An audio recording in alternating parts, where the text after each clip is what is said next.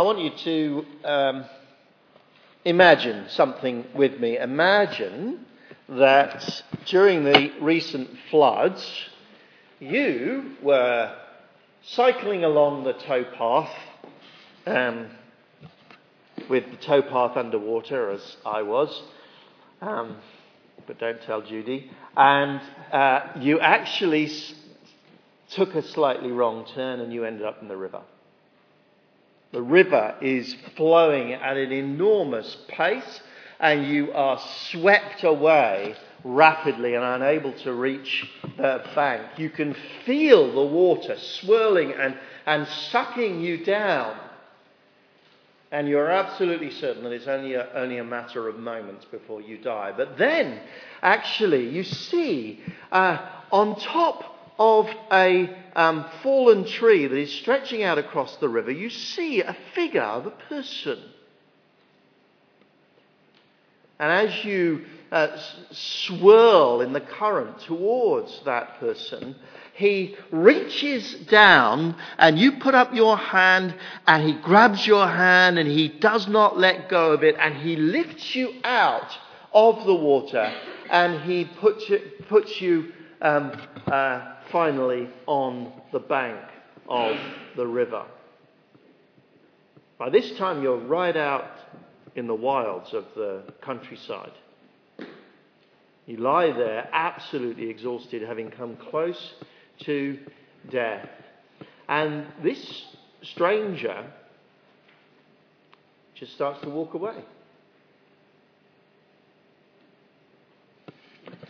He calls back. He says, he says, over there, you can see the lights over there. That's, that's where the city is. I tell you, there's lots of, lots of really bad dangers between here and the city. And frankly, it's getting dark. I hope you've got more skill than you had when you were, you were cycling along the towpath. But I'm off. Bye. And he's gone.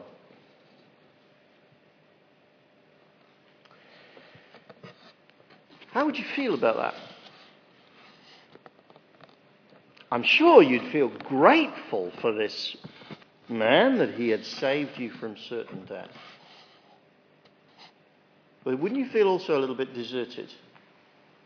A little bit shortchanged, a little bit bemused? I mean, once he was, once he was almost was risking his life to save you, and now he seems to be wandering off callously.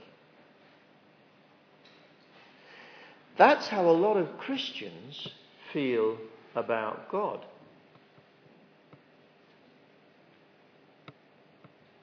An awful lot of Christians, because they uh, are well taught, have been taught endlessly about Jesus' death on the cross for their sins. Jesus won our forgiveness. Jesus saved us from the certain destruction of having to face the consequences of our own, uh, uh, our own sins. He paid the penalty for our sins and he rescued us. But then, in many Christians' imagination at least, Jesus then disappears and you're left on your own. Yes, saved. Yes, forgiven. But on our own. To make our own way towards the celestial city. Perhaps he throws back a few more rules and instructions and uh, wisdom to us. But he's not there for many Christians. They feel on their own. And the Apostle Paul is going to be telling us over the next number of weeks actually, the gospel, the good news, is that God is not like that.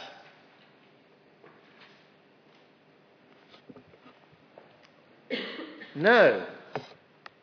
There are two things that God and Jesus and the Holy Spirit have done for us. They not only rescue us through, through Jesus' death on the cross, but God and Jesus commit themselves to taking us to final safety in the new heaven and the new earth. And Romans 1 to 4, the, um, uh, the big message has been about the initial rescue. Paul has uh, slowly unpacked what he wants to say, leading us inexorably to two really important conclusions in Romans chapter 3. And in Romans 3, verse 10, he has led us to the conclusion that there is no one righteous. That is, there is no one who in themselves has the ability to live in such a way that their sins will be forgiven. There's no one righteous enough to do that.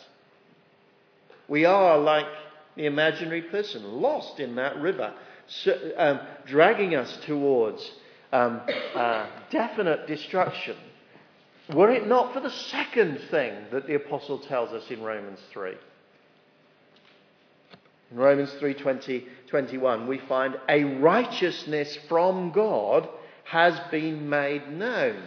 That is, a way to be right with God, a way to be rescued, has been revealed. It is, says Paul, by faith. That is, all we need to do, all we can do, is put up our hand to the rescuer and ask him to grab hold of it and rescue us. And it is, says the apostle, through the death of Jesus. That is, it is Jesus' death on the cross that paid the penalty for our sin, so that as we trust in him, as we have faith in him, we uh, can be forgiven because he's paid that penalty. That is what Paul, the apostle calls justification. That is, God makes a, a legal decision effectively that he's going to not punish us because he's taken the punishment on himself in Jesus. But Paul said at the beginning, and he's going to say at much greater length in Romans 5, chapters 5 to 8, there's more to the gospel than that. The cross is absolutely central. Faith in Christ is absolutely central. Justification is absolutely central. But there is more to the gospel than just that. Jesus doesn't walk away.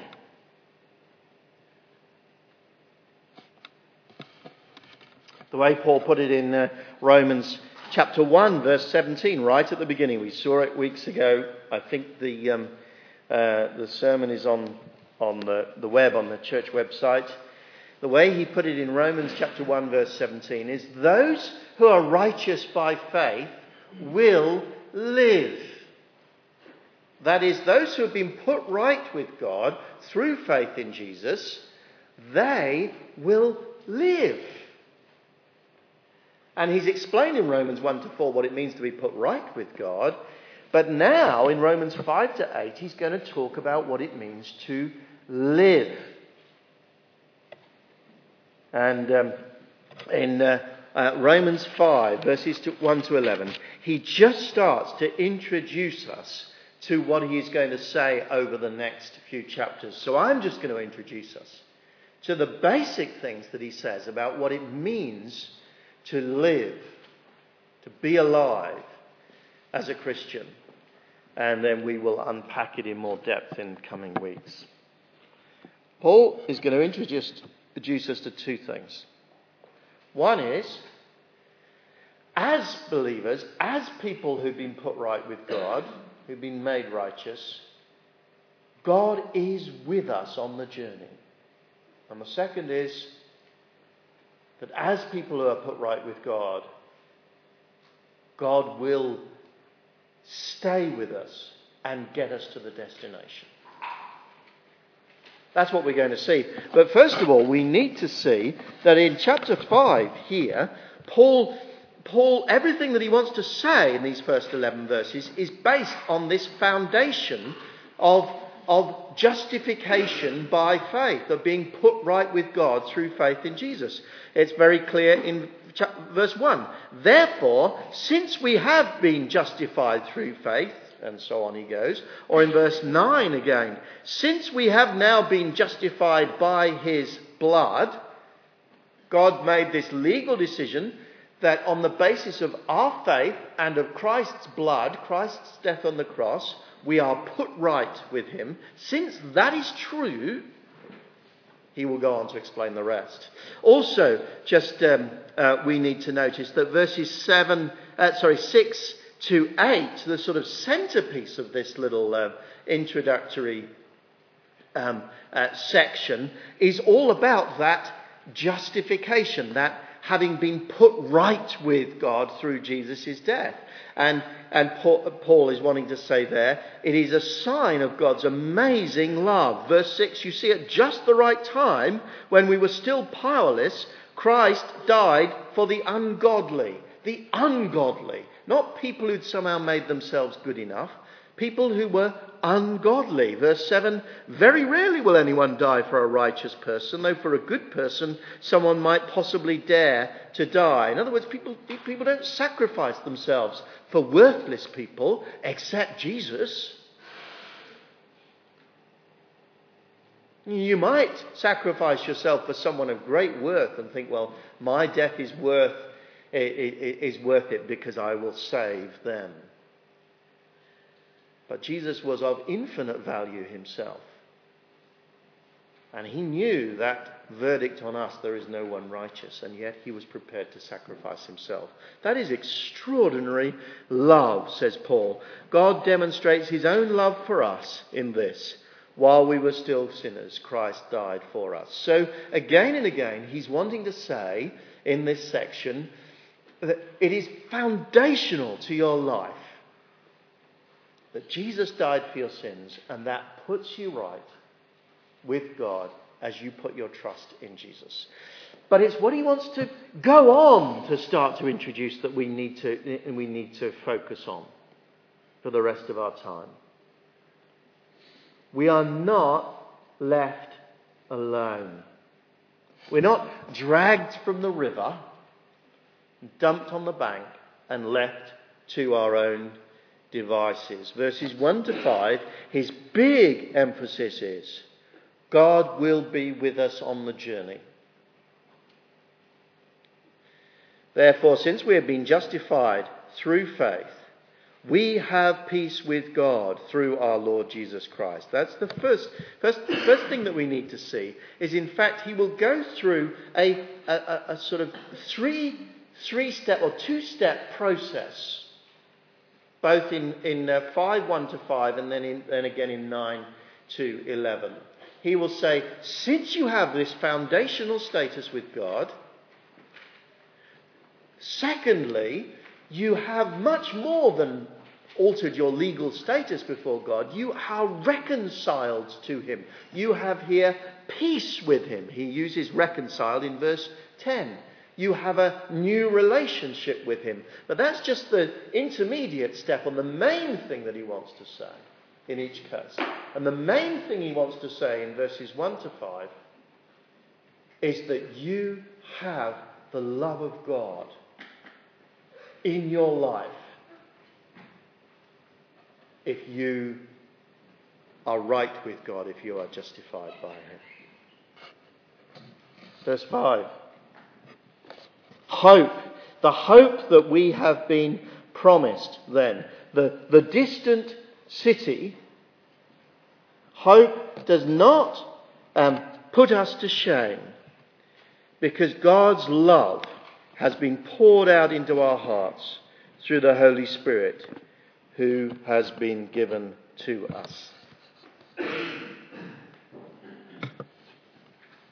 Very important that we, we, we, we grasp this.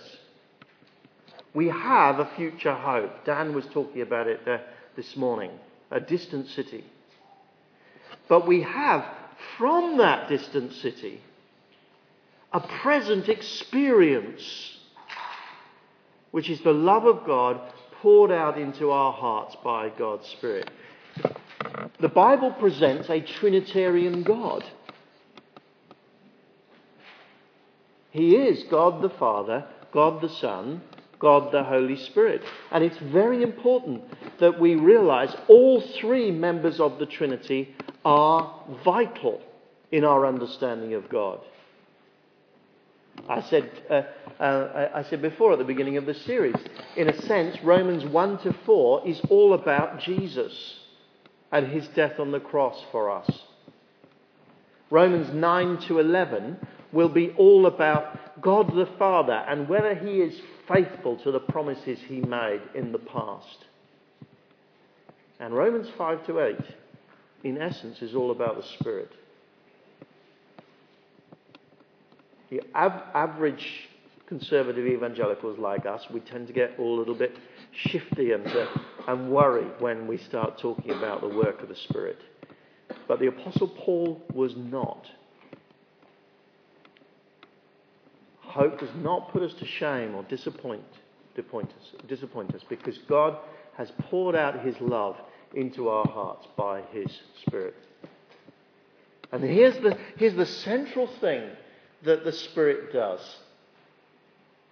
He takes that, that, that relationship, that joyful relationship which God had enjoyed within himself for eternity past, his love, God the Father, for God the Son, and he pours that love out into our hearts. So that we both experience the love of God and we begin to mirror the love of God. So that we find ourselves then beginning genuinely to love God, so that we find ourselves beginning to love others in a way that starts to mirror God. God pours out His love into our hearts by His Spirit. You cannot call yourself a Christian if you have not begun to love God. It is not enough just to assent to certain um, truths. We must be people through, for whom those truths are the, are the foundation of our delight and our pleasure in God.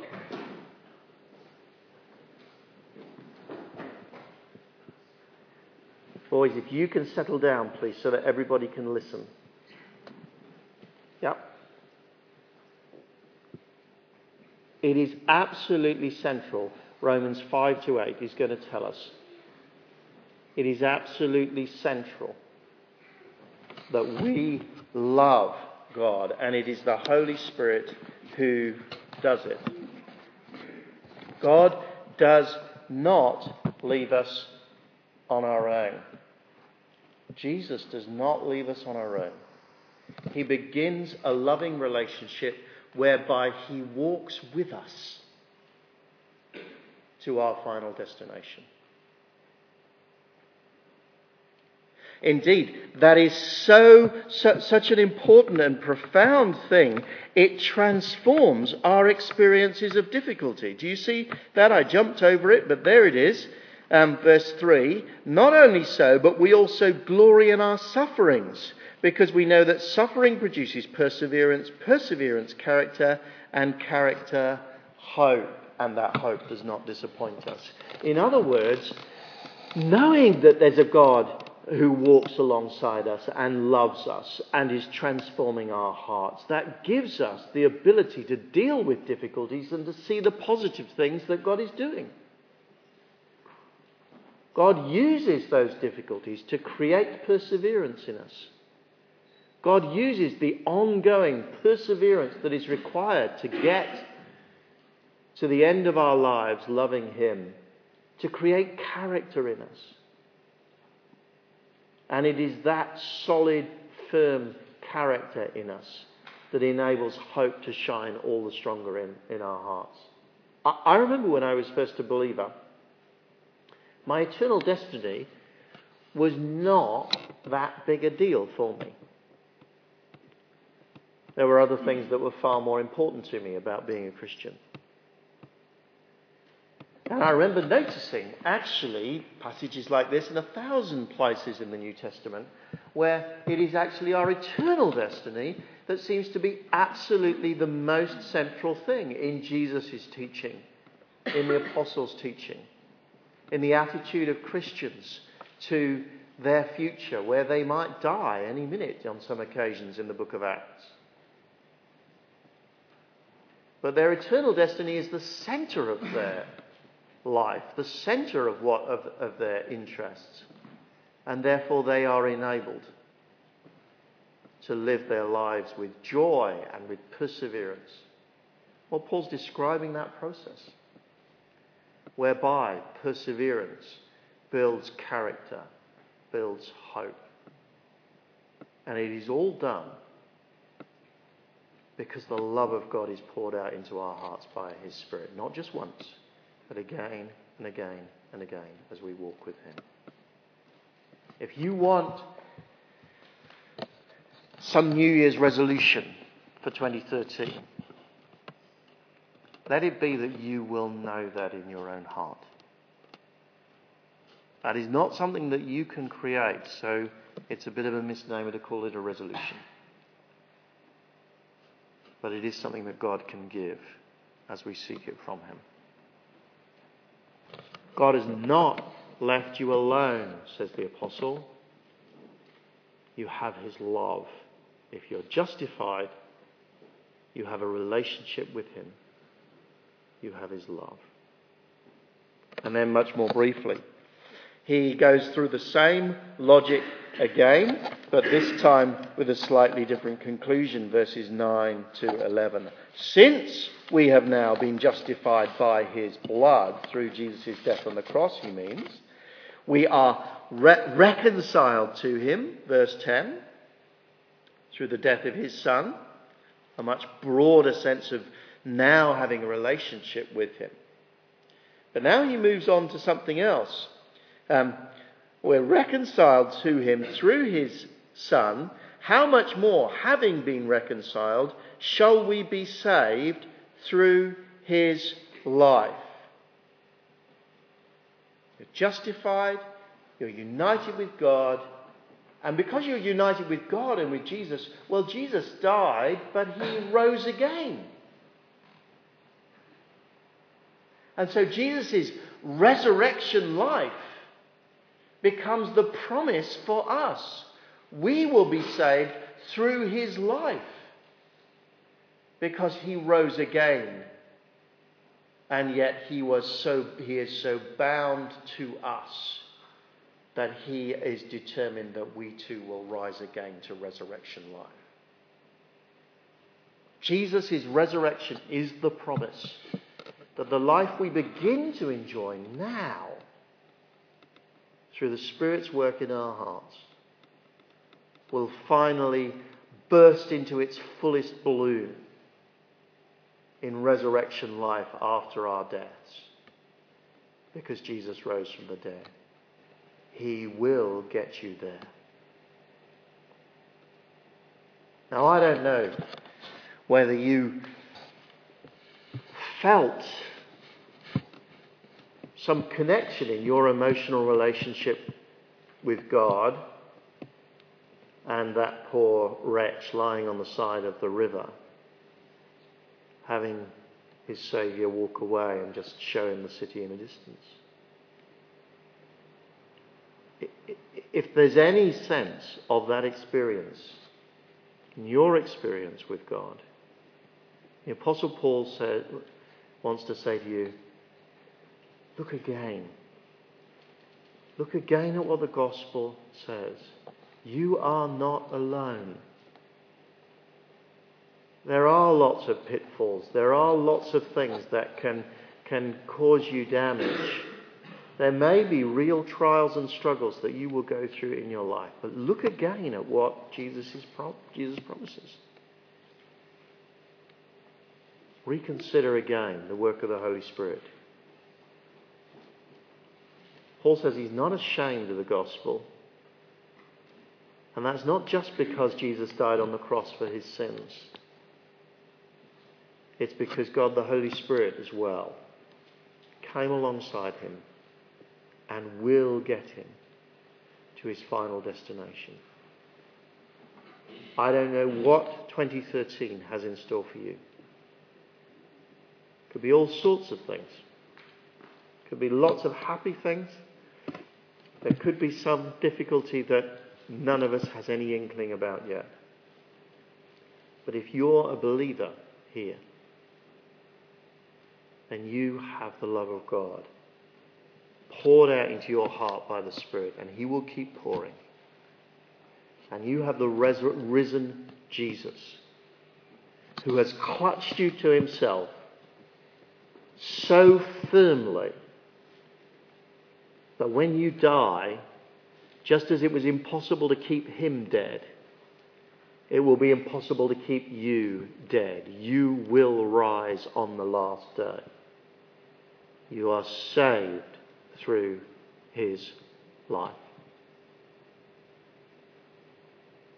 There'll be much more of that in coming weeks as we unpack it more. But that's the essence of what Paul wants to introduce us to. You are not alone.